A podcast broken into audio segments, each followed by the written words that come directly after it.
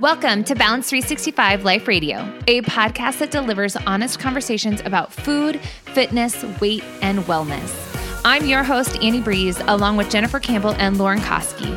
We are personal trainers, nutritionists, and founders of Balance 365. Together, we coach thousands of women each day and are on a mission to help them feel healthy, happy, and confident in their bodies on their own terms.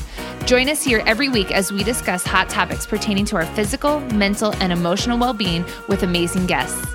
Enjoy!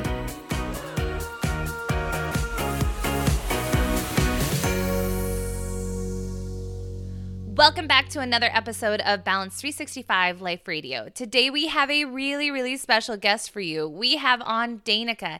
Danica was one of the earliest members of our free Facebook community, Healthy Habits, Happy Moms, our first employee. And since joining our coaching program, Balance 365, Danica has established strong habits that support her goals. And as a result, she's improved her sleep cut back on liquid calories that weren't serving her, returned to exercise she enjoys, and she's lost 50 pounds. Danica lives in Las Vegas with her husband Steven and three children Miriam, Leo, and Benji, and their elder German Shepherd. And fun fact her and Lauren have two kiddos with the same names, and she's patiently waiting for Lauren to have another baby, Miriam. We'll see if that happens though. I can't wait for you to hear more about Danica's journey because as a busy mom to three kiddos, she really understands how to make habits work for you when life seems to feel chaotic all the time. But first, I want to share with you that our flagship behavior change health and wellness coaching program, Balance 365, is on sale for just a few more days. Balance 365 is your complete step by step health, wellness, and weight loss program that breaks down healthy habits into simple, manageable steps. We specialize in keeping it simple and showing you the habits that really matter when it comes to long lasting change. So say goodbye to quick fixes and false promises. This is about more than just food, exercise, and weight loss. This is about living a life you're 100% in love with. You can visit balance365.co now to join. And if you're listening to this and missed this opportunity, don't worry. We have a couple sales every year, and the program is always available at its regular price on our website, balance365.co. All right, let's get going. Ladies, welcome to the show. We have a super special guest. Danica, how are you? I'm doing well. How are you guys? We're great. Good. Thank you for joining us. This is um I, sh- I feel like we share this every time, but this is the second time we're trying to record this. the first time we had some audio difficulties again. Yeah. Somebody help us. it's going to be even better this time, though. But yeah. true to Balance 365 philosophy, it's a lot of trial and error. And sometimes you just have to mess up to get it right, right? Exactly. Yeah. No failures, just growing it, moments. Learning experiences.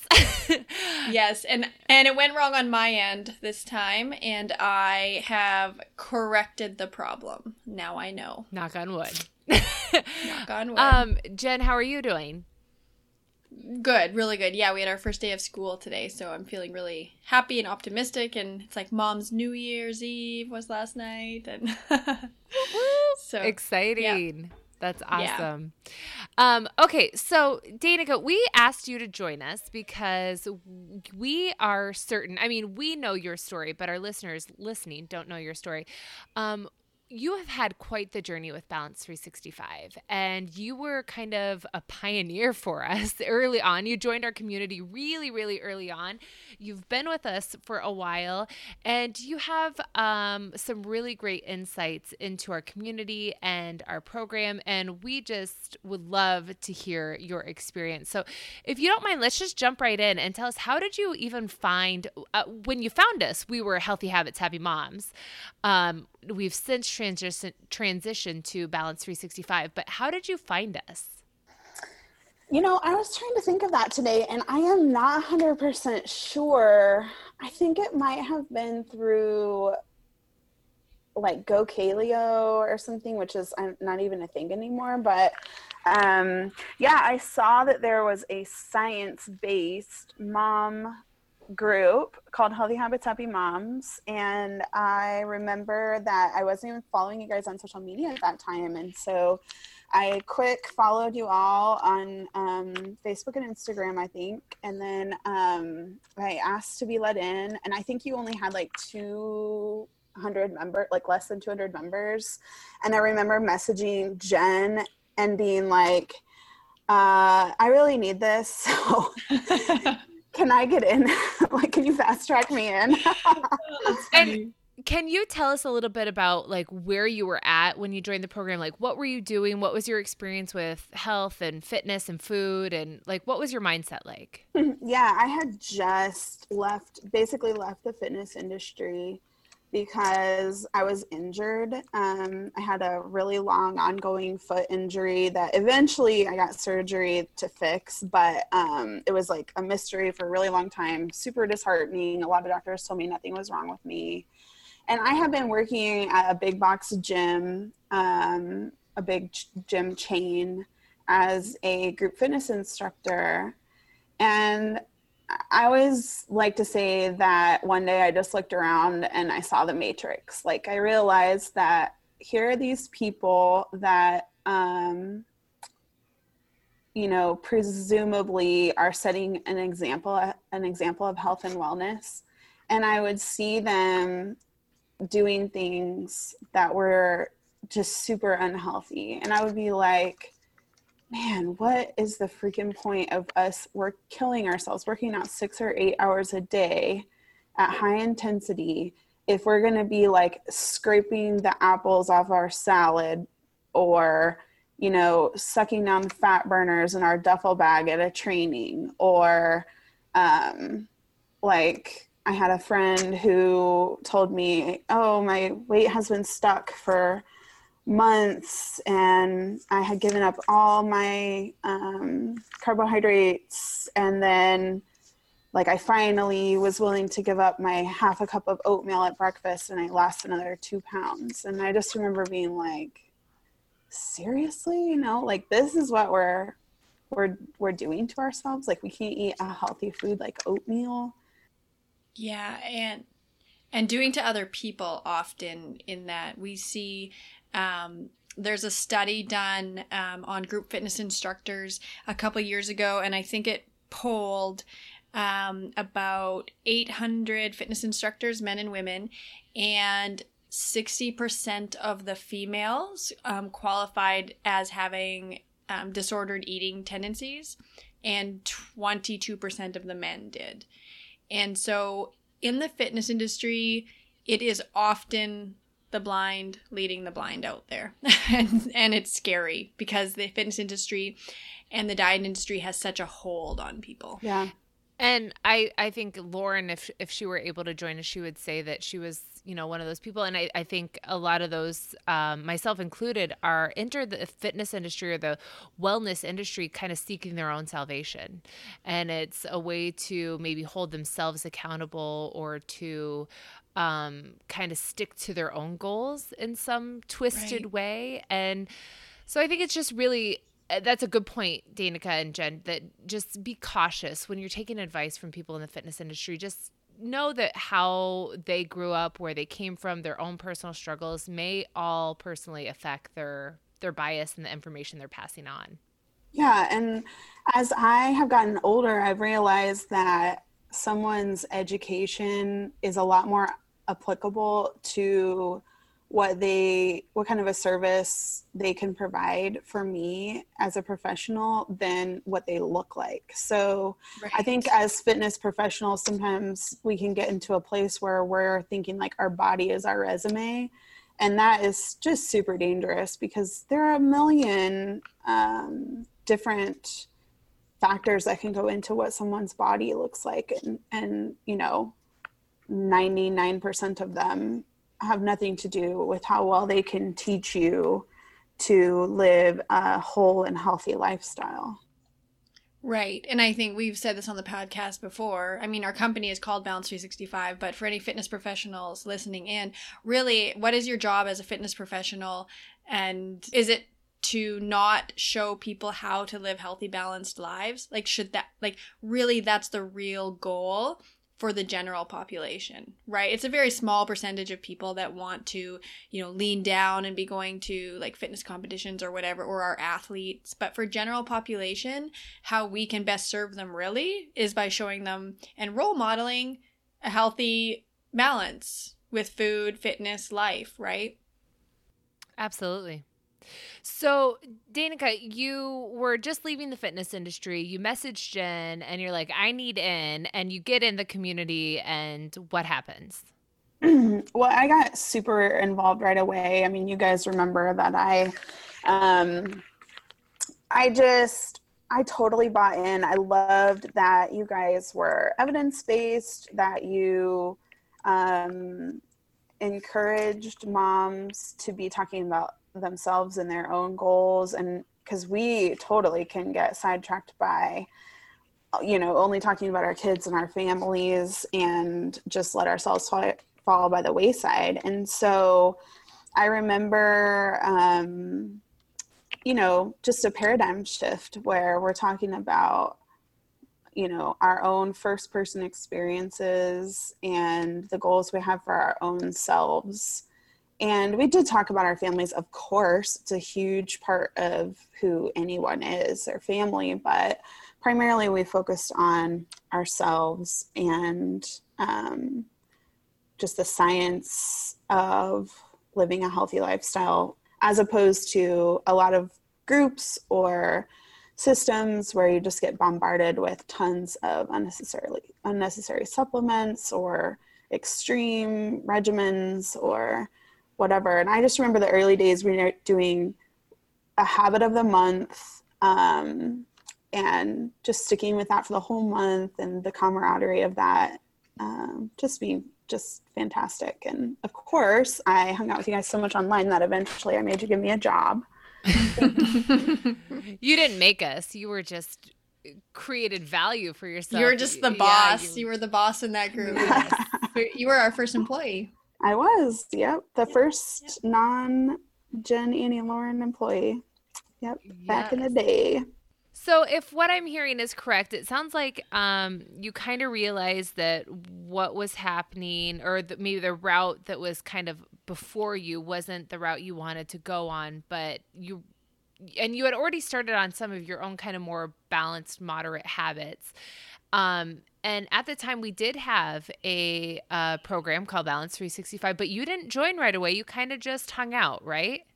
Well, it wasn't even called Balance 365 yet. And I didn't join until maybe the third cohort of Balance 365, which again, I don't even think it was called that yet. But um, I just it's remember been an evolution. I remember talking to you guys and saying like, no i don't want to eat less food. Like i i knew that i couldn't up my physical activity level that much because of my injury and i didn't want to eat less because i at that point i maintained my weight for about 18 months and i just remember i had never done that before. I was always either going up or down and constantly monitoring it but I remember at that point I had um, started tracking a couple of ha- well not tracking but i had started adding a couple habits like protein and produce. That's what i've always called it protein and produce.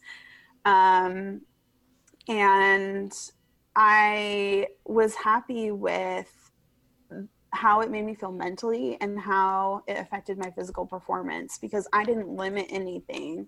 So i was eating more calories. I was focused on just nourishing myself um, both physically with food and um, I guess spiritually and emotionally, just healing from a pretty traumatic experience working in the fitness industry. And um, so I can't say enough, honestly, for spending time. I mean, 18 months probably feels like a really long time to somebody that wants to lose 30, 60, 100 pounds, but it in actuality set me up for such a successful period of my life where I got to learn what it means to be thinking very little about weight loss in my body and to just be focused on living my life. And so I just remember talking to you guys at the time and and just saying that I wasn't ready. Like I knew I wasn't ready uh, to commit to any changes. I was really happy with my lifestyle the way it was. And although in a perfect world, sure, I would have liked to lose some fat. I just, I w- wasn't worth it to me to make myself spin out mentally if just to lose a few pounds or to lose the mental gains that I had made.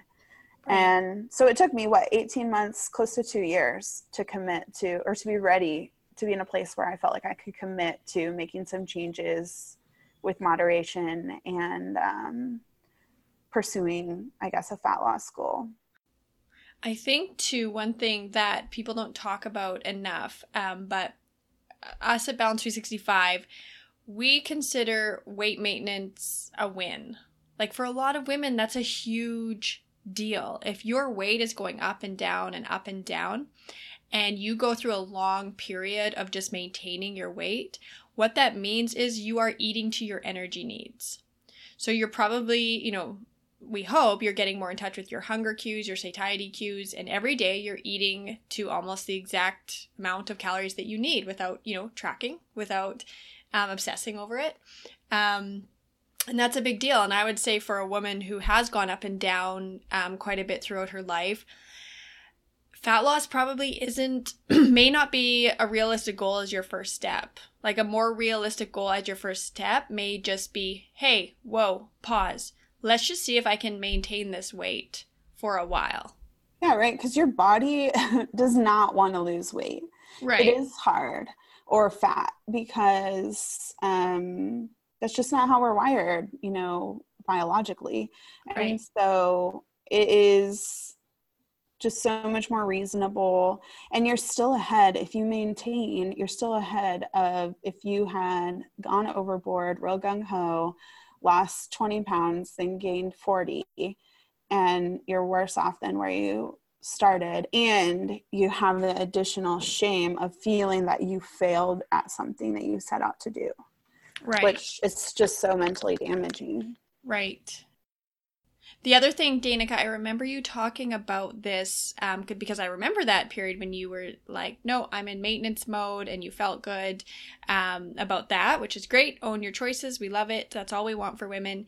Um, but i remember you saying that you learned in that process that the benefits of learning to love your body um, at a higher body fat percentage than you prefer. Do you want to talk about that at all? Oh, totally. And not even just my body fat, but um, I was at a point where I was limited to what I could do because I was injured and then I had surgery and then I was recovering. And so just getting over some of my like, I guess, ableism tendencies and um, propensities, being able to appreciate the things that my body could do, even when it couldn't do any, you know, anything I wanted it to do. Like, would I like to have gone for a run? Sure, but I wasn't able to do that. But I still could be thankful for, you know, strong arms to lift up my children or the ability to. I did start lifting heavy during that time heavier, I guess. Like I learned to deadlift during that time. Um, and uh, just being able to find forms of movement that met me where I was. Like I remember, I remember when I was working in the fitness industry, I would have told you that I had no upper body strength. But once I started eating um, an appropriate amount of calories for my activity level. And i started um, really paying attention to what was happening in my body. I realized like that was just a, a limiting belief that i had expressed in myself. There was no i have no upper body strength you know that was a myth that i had believed about myself. And so it was a time when i learned so much about my body particularly about um, appreciating and uh, loving my body for what it could do, and even just achieving body neutrality and not focusing on aesthetics. So, not um, focusing so much on what my body looked like but on what it allowed me to do i can remember talking about in the in the group i can remember our first gratitude journal and talking about like this is the body that allows me to hug my children this is the body that allows me to um to be with my husband this is the body that allows me to experience um the ocean that allows me to experience warmth and seasons and temperatures and all the things that I love. Right, just getting in touch with your senses, right? It's, it's beautiful. Um, do we want to move on and talk about your Balance 365 journey? Sure. So I feel like it's kind of in two components because I first did Balance 365, and on the very first habit, I had like such incredible success. It really, um, it was the only habit that I managed to to get to stick for about six months, and it was all I needed. I experienced um, pretty rapid fat loss um, at a reasonable pace, and um, really only from changing one thing, which is that I uh, went to three to four meals and no snacking. Right. And so I was just going to say that just for anyone listening, um, and to go back to previous podcasts to understand that we don't do rules, we do guidelines. And one of our guidelines in Balance 365, um, I think that we talk about it in Balance 365 Secrets and um, another podcast we have about four nutritional mistakes you might be making.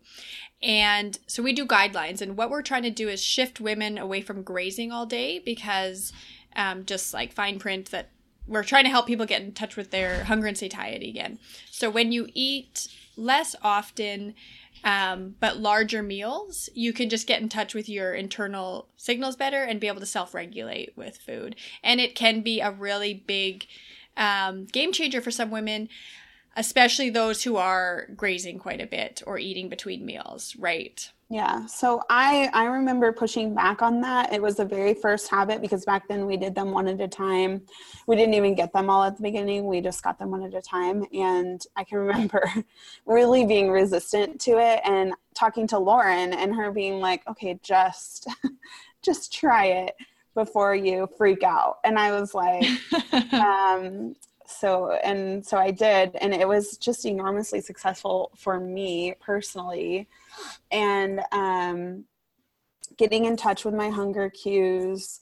And then um, we i had experienced secondary infertility and then we had been trying for quite a while to get pregnant. And during that time i got pregnant again. And then i was super sick for my whole pregnancy. I didn't um, i didn't gain any ground. Sometimes we talk about that. My husband's a marine. Sometimes we talk about periods where we gain ground and periods where we're just like holding the line. Right. so which is life. Yes, right. And so I didn't gain any ground during my pregnancy or even early postpartum. Um, my son was born, my youngest son was born in August of 2017, same as Lauren, and they have the same name. and um, and I don't even know what I weighed. Like, I didn't keep track of it. I didn't worry about it. I was just trying to build a healthy baby and keep myself strong as possible. I was in physical therapy. Um, so he was born in August. I'm pretty sure I started the uh, the postpartum program uh, in September, and I was still seeing my physical therapist and she helped me so much to adjust the program to my personal needs. So i really recommend anybody to see someone if they can and then um, use that as a supplement. And then uh, i just started again in november. I, I stepped on the scale one day and i thought man i just feel totally neutral about this number. I feel completely um, neutral about my body and I'm ready to start experimenting on myself again. Like, I had such a foundation of maintaining my weight for quite some time and knowing exactly what that took. Um, knowing um, that any changes I would make going forward, I knew I wanted them to be completely sustainable and nothing crazy. And so I did start making some small changes, mostly just a lot of asking myself, like, is this worth it? Is this donut worth it? Is this uh, beer worth it? Is this, and how does it make me feel? Just a lot of paying attention to how food made me feel, how drinks made me feel, and deciding um, how I wanted my life to look. So, I mentioned in the previous recording that one of the things that got kind of pushed out was um, a lot of my beverages with calories because I live in a desert and I always feel like I can never get enough water. And so, just in listening to my body and realizing I need probably more water than somebody living in, you know, Des Moines. right. then, because um, I live in Las Vegas. And so some of my other beverages have just fallen away because I have just realized I feel better drinking quite a bit more water. And just back to the donut thing, real quick, since we are all about moderation. Sometimes the donut is worth it, right? And sometimes the beer is worth it, and sometimes it isn't. Yeah, it's up to you, right? Right. Yeah, I love that because I mean, I'm a grown up now, and when I was in my 20s, maybe I wanted somebody to tell me, you know, a list of foods that I could and couldn't eat. And now, as an adult, a full fledged 30 something adult mother of three, I just know that I don't. I don't need anybody else exerting that authority over me and my body. That I have the body autonomy to say, uh, yeah, that donut is 100% worth it. And so, like, one of the things that I always say is if it's not really good, it's not worth it to me because I just don't need, there's so many sweets, there's so many treats out there, and most of them are probably mediocre. And I, I really only have time for the ones that are really delicious. So, that's awesome. And one of habit that you got quite serious about and why we really wanted to actually bring you on the podcast was you had sort of a big foundational habit that you finally tackled that ended up affecting all of your other habits that has led you here today, which is basically 10 months into a really substantial weight loss um, journey, right? Yeah. So in November, I started tracking and feeling just super neutral about my body weight. And since then, Sorry, I, tracking tracking your weight. My weight. Yeah. Mm-hmm. Okay. Yeah. Not my food, but my weight. And since then, I've lost 50 pounds. So I think it's. Did you say it's been nine months? I'm not even sure. Is it 10 months? November and then September. Yeah, yeah. Okay. yeah, yeah. So it's about so we're looking at about 5 pounds a month, which is which is really quite reasonable. And I'm sure you had spurts and stalls and all of that as is very normal in any fat loss journey. Um, but the point being that you you did it and you did it over 10 months and you feel it's sustainable and it's something that belongs to you forever. You don't have to hold on to it real tight and micromanage it. And as people often do who are dieting, you know, there's just so much fear around when am I going to gain this back, right? Right. Yeah, I mean, I have um, the the biggest change that I have made is that I completely overhauled and changed my relationship with sleep. And there, I mean, a year ago, I would have I would have scoffed at the idea that really it could make such a big difference but um, I have always been a terrible sleeper. Um, my kids have all been good sleepers, so it's all 100% me. I can't even blame my children. Um, but I, I always feel like I need to um, be constantly calculating my value based on my productivity. And so to me, that always means if I can stay up a couple hours after everybody else is asleep and get a bunch of stuff done, then um, that that will make me better and more valuable. Right. And so changing my emotional relationship with sleep where I can appreciate the value of it and choose sleep when theoretically I could be doing something else and see it as a productive activity and not as a waste of time has has just changed honestly my entire life. Uh, so yeah, I think that that is what has enabled me to feel like I am sacrificing very little to lose that five pounds a month or whatever. I don't feel like I'm sacrificing anything because I mean, I can remember like back in the day when I was just first starting to learn about all this stuff. I can remember hearing someone say, um, like that the best thing that you can do is sleep for your metabolism or for your diet. And just, I can remember scoffing at that idea. And so maybe there is someone who will be listening to this podcast and just scoff at the idea that, well, you don't know me. I i have this much weight to lose. Well i mean i've lost 50 pounds and i feel that i have sacrificed very little to do that. One thing i think too like like you know we're again evidence based strive to be an evidence based company and fat loss is still a calories in and calories out equation but it's really how sleep affects your behaviors and your hormones and your energy. And that's why it can be such a strong foundational habit. It's really hard for us. So, sleep is a habit in Balance 365 that we talk about, and we really encourage people to work on because it is very, very difficult for me. And I do not feel right telling a woman, you know, maybe a sleep deprived postpartum mom, that she just needs to do more to lose this weight, right? They actually need to do a bit less and they're just so burnt out. And so what sleep does is um, provides us with more energy during the day.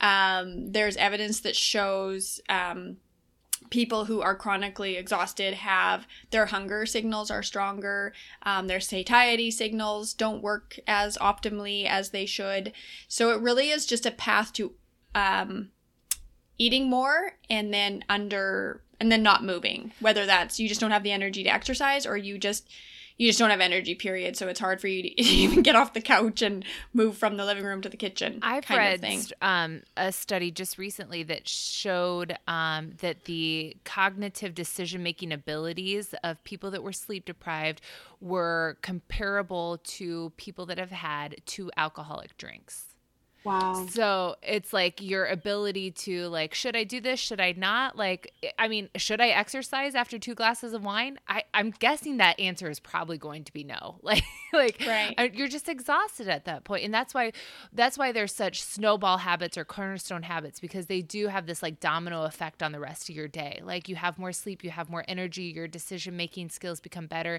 I know personally when I'm tired, I cannot keep my hand out of the cookie jar or the cracker box or the chip bag bag. Like I just I'm constantly searching for like food as energy. Like just right. maybe if I eat something I'll I'll feel better. I'll I'll feel a little bit more energized. So most people are going to crave sugar when they are tired and that is normal and um, we have a blog post about it called five reasons you're craving sugar and if you're tired and your body needs rest and sleep to restore um, and you're not giving that to your body, it will search for energy in other places, which for human beings is simple carbs typically. So you will crave all of those um, high energy, high calorie snacks usually. But what do most people do? They say, "No, I need to cut out sugar." Versus, yeah, maybe I should I sleep, sleep, more a little bit, and, and, then I will crave sugar less, right? Or and, you know, yeah and Danica, I think um, uh, we probably cut you off before you got to this yeah, point. she's just but... nodding now. Now it's just Annie and Jen interview. I just go our life now. Little, little rants. um, but this is not like a sleep habit is not something you fix in a week or even a month because after a month you have shared that you were still kind of like I'm still kind of tired. Oh yeah, I mean, so I actually had heard on a, a podcast that if you go one night where you sleep less than i think it said six hours which for me was a good night like that would be like my maximum that i had i would ever sleep was six hours and they had said um, it was another science one not a health one but and they had said that if you go less than six hours that that sleep deficit will continue to affect you cognitively for 72 hours. And oh, so wow.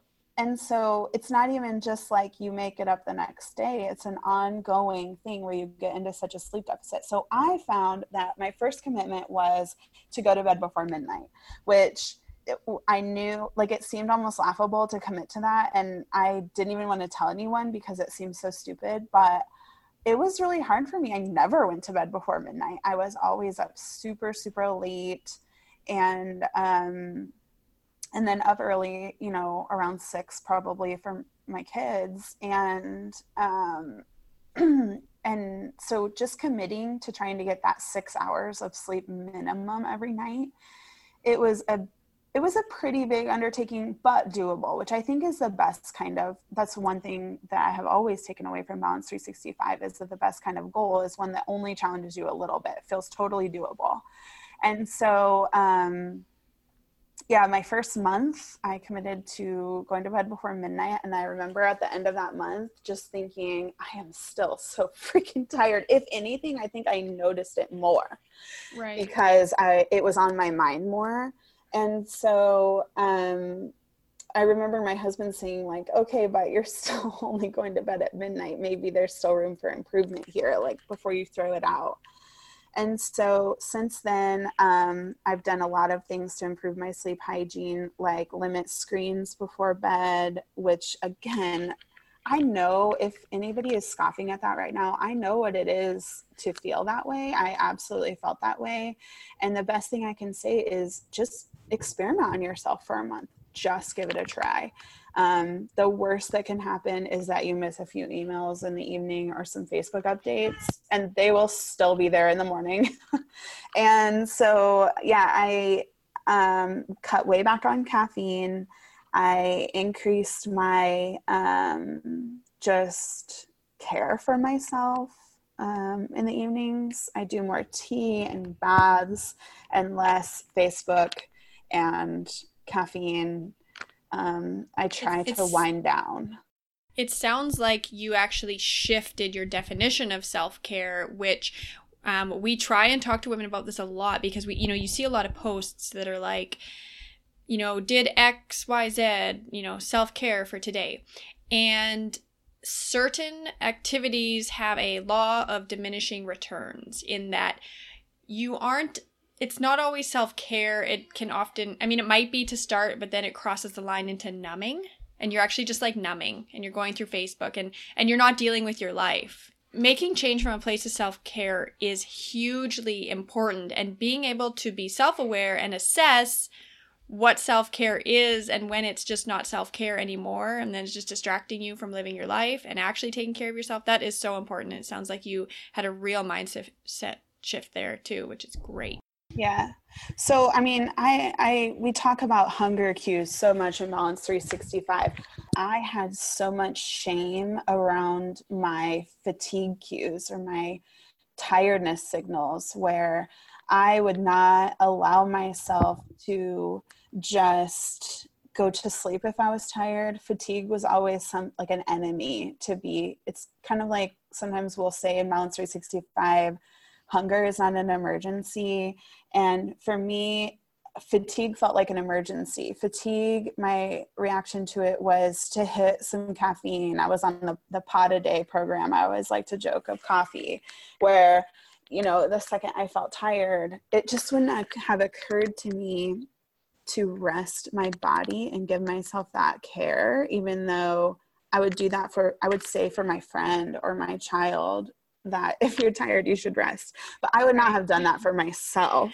And we had talked about this earlier, so we should definitely cover it again because it was so great. But um, for me personally, I had to start really thinking about if I was even treating myself even remotely close to the way I treat my kids. Like, you know, I try to make sure my kids are outside every single day getting fresh air. I try I don't let my kids stay up till midnight watching Netflix cuz they're quote unquote stressed.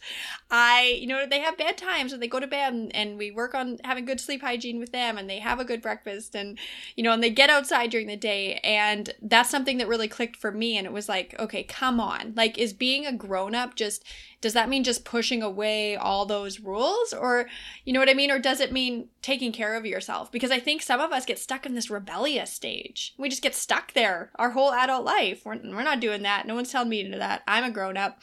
But really a grown up should be taking care of themselves right? Just as well as they take care of their kids or at least having some mindfulness around it. Yeah. I think earlier we called it um parenting your momming your inner toddler. Yeah. mom yourself. Yes, yes. you gotta mom, you gotta yourself, mom yourself. Mother yourself. Go to bed. That's right. Well, that's um we talk yeah we talk about that when we were building our plates you know i i wrote the one of the first blog posts i wrote for um our company was essentially like about why we kind of have strayed away from meal plans and it's not that we don't want to just tell people what to eat but it's what that we want to prove to people that you already have some really good knowledge you just need to put it into place and uh, you know i think mothers are the perfect example because most of us when we build a meal uh, for our children i I have veggies and fruit and protein and uh, a good source of carbohydrates and some moderate fats. And um, they're not consuming, you know, too many diet sodas or lattes or sweet treats in moderation. But yet, when I when we ask women to do this for themselves, they're like, "I don't know what to eat," and it's like, "Yeah, you do. You got you can do this." Yeah. Yeah. So, Danica, as a result from these changes, you lost 50 pounds. Yeah that's quite a, a haul. Yeah, I mean, I never would have. I mean, I'm not the woman who loses weight while breastfeeding or that, you know, the weight just falls off or anything. So, um, yeah, just moderate changes. I, I don't know. I feel like sometimes it's hard to say to people because, I mean, we talked earlier about how sometimes people will ask my husband has also lost a substantial amount of weight and so sometimes somebody will ask us about it and um, and then they'll argue with us. So stephen will say oh yeah i'm just you know eating a little bit less and moving my body a little bit more. And they'll say oh yeah but did you give up carbs?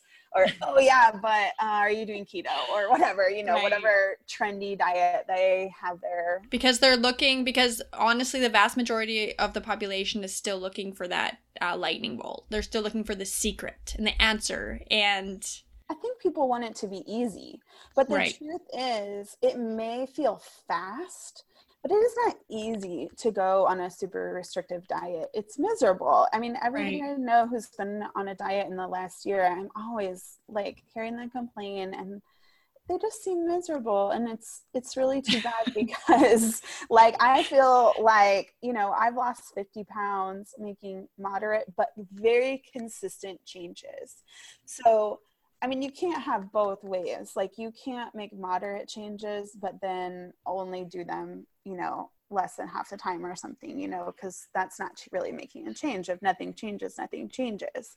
But if you can think honestly about the changes that you're willing to make and the changes that you're not willing to make, and then very consistently um, make those shifts, then it just it's it doesn't cost that much like especially if you're thinking about what makes you feel good in your body. Um right. yeah. I think a lot of people they get we know they get tripped up in consistency but we also know and i mean balance 365 is about habit change right? So it's we we know you get to that point where your old habits flare back up and you want to follow those old patterns. Your brain is telling you to. It's innate. Like it really is nobody's fault. That's just what's happening. And lately I've been as I'm counseling different Balance 365 members about this, I'm trying to say, "Hey, look, like just take the emotion and the judgment out of it and understand that that's your brain trying to follow a very deeply ingrained habit that you have." And now we can change that habit. And for people interested in changing their habits and learning more about this, we have podcasts on it, Habits 101 and How to Break a Bad Habit. And so and it there is something to say you have to stick through that hard time of when your brain is trying to get you to do the old pattern. You have to stick through that and say, "No, this is my new pattern." But just take the judgment and the emotion out of it and um, this is going to be my life now. Like, you know, Danica, you, I'm not saying that you should do that if you're miserable, but Danica, you know, you tried three to four meals. It was working really well for you. And you were able to say, you know what? this is going to be my life now. This is going to be the way I eat. This works really well for me. And I have seen the weight loss results that I was, um, you know, looking for, hoping for, or whichever it is. So, yeah. Yeah. And if it had made me miserable, then it wouldn't have been worth it to me. But it didn't. It was perfectly fine and it worked. And that is the key where you are experimenting on yourself. There's no rule that you have to follow in Balance 365. And so, you know, if you try something and you hate it, like maybe you'll cycle back around to it, maybe you won't. Um, that is kind of how I felt about sleep is that I had sort of made motions toward it in the past and sort of half-heartedly maybe tried um, a sleep goal and until I was really ready to commit to it and realized that it was pro- it was probably really holding me back. Um, it didn't work until the time was right. It wouldn't work for me. Right. And I think that's just such a great place to be. It, I mean, to me, that feels like freedom and peace um, that I'm able to make choices about my body without judgment and shame. And, um, you know, I can have this sort of um, air that's like, yeah, I could do that, but I don't want to. And I'm totally at peace with that. Or, yeah, I want to do that and I'm going to do that. And um, it doesn't affect, you know, how I feel about my body or my goals, of, you know, or the rest of my life in general. It's not like this moral, d- ethical decision. It's just like running science experiments. Like, I have a hypothesis, this might work.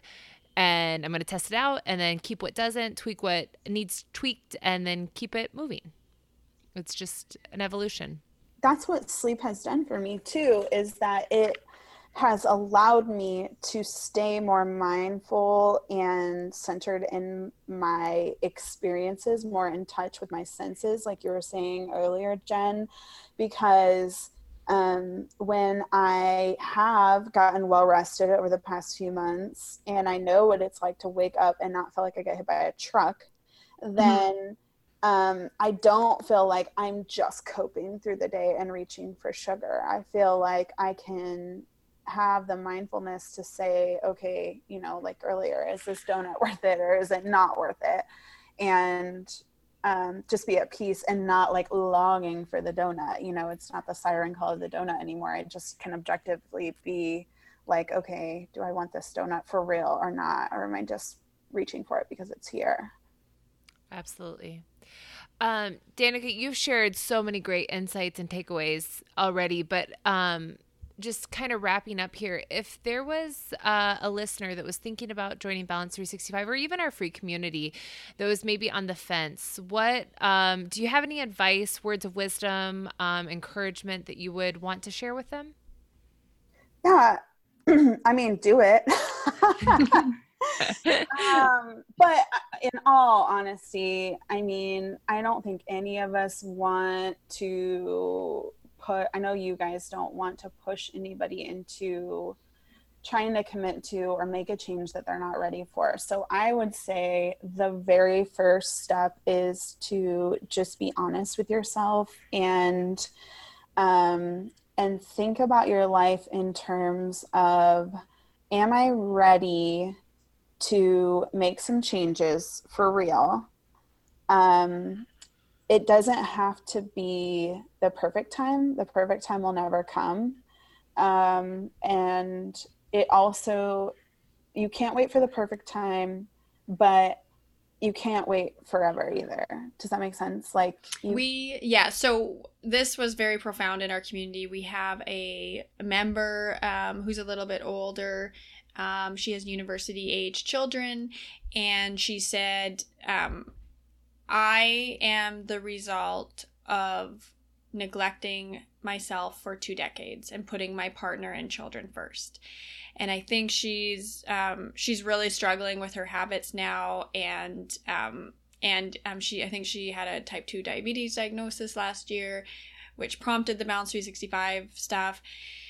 And I don't think she wants to alarm anybody, but I think what she was saying is like, you can pay attention to your health while you're raising children and supporting your partner and, you know, building a career or whatever. And in fact, it's smart and you have to because eventually you could be paying the price later on, right? um, and it and it doesn't mean an overhaul, right? It doesn't mean obsession. It doesn't mean I mean, in fact, we see obsession takes you the other way. It makes you unhealthier, right? It's just it really is about balance and moderation and just paying attention. Yeah, and I was just going to add to that, Jen, exactly what you said. Uh, contrary to what the fitness and diet industry wants you to think, it doesn't have to be the center of your life. And I think Jen, Lauren, and I, um, I mean, if we can, if I can toot our own horns, really exemplify that because we have some really good foundational habits that help um, us lead a lifestyle in a way that we want to lead it, and we're not like you know, bending over backwards to get into the gym multiple hours a day or spending hours a week meal prepping or stressing if we, you know, don't hit a habit here and there. It's very, very, uh, a lifestyle filled with moderation and balance and compassion and grace and flexibility. And that feels really good. And knowing the three of you, I think it is a great example because I know you all have different areas that you focus on uh, more than others in areas where you guys make different choices. It's not like all three of your lives look exactly the same. Right, exactly. That, that is a great example of what Balance 365 is all about because um, because it's not the type of program where everything is very prescriptive and they're going to tell you where anybody is going to tell you exactly what to do and that is part of just being a grown ass woman, right? Where you are deciding what you want your life to look like and what's worth it to you and what isn't. And so I would say that to anybody who's on the fence, I mean, if that sounds good to you, if you if you want to make changes where you are in control and you are ready to be mindful and um and I guess, take control of how you want your life to look, then go for it. There'll never be a perfect time. And maybe now is the time. Yeah. I like that. Well said. Now now is the time. And and really the the truth is the manner in which we present the information, it's very like digestible at your own pace. It's it's not a competition. It's not like this. Right. It's know, one sprint. habit at a time. Addressing yeah. one area of your life at a time. And then eventually, and the other thing is it's a lifetime membership. So I thought that was really great how you included Danica in here, how you started with us and then you kind of took a step back and went into survival mode during your pregnancy. And then after you got through that crazy postpartum period, you stepped back into Balance 365, which you could because it's a lifetime membership, the program and the community. Um, but that's the thing um, it is an evolution right habits and things it's it is a journey there's no there's no end goal or destination or um, that kind of thing so yeah well said well ladies anything you want to add before we wrap up Thank, thank you. you. Yeah. thank you. Thank, you. this, this, this second time today. I think we nailed it this yeah. time, though. Um, hopefully, no technical difficulties. Um, but like I said at the beginning, like this is exactly how the program works. Sometimes it's like sometimes you test things out and you take take what doesn't work, throw that out, keep what does, make it work for you, and um, keep going. Don't quit early, right? Right. Experiment yeah. on yourself. Population of one. I dig it. Well, thank you both so much for joining us. Uh, we'll talk soon, okay? Okay. Bye. Bye-bye. This episode is brought to you by our online coaching course, Balance 365. If you're ready to say goodbye to quick fixes and false promises, and yes to building healthy habits and a life you're 100% in love with, then check out our program at balance365.co to learn more.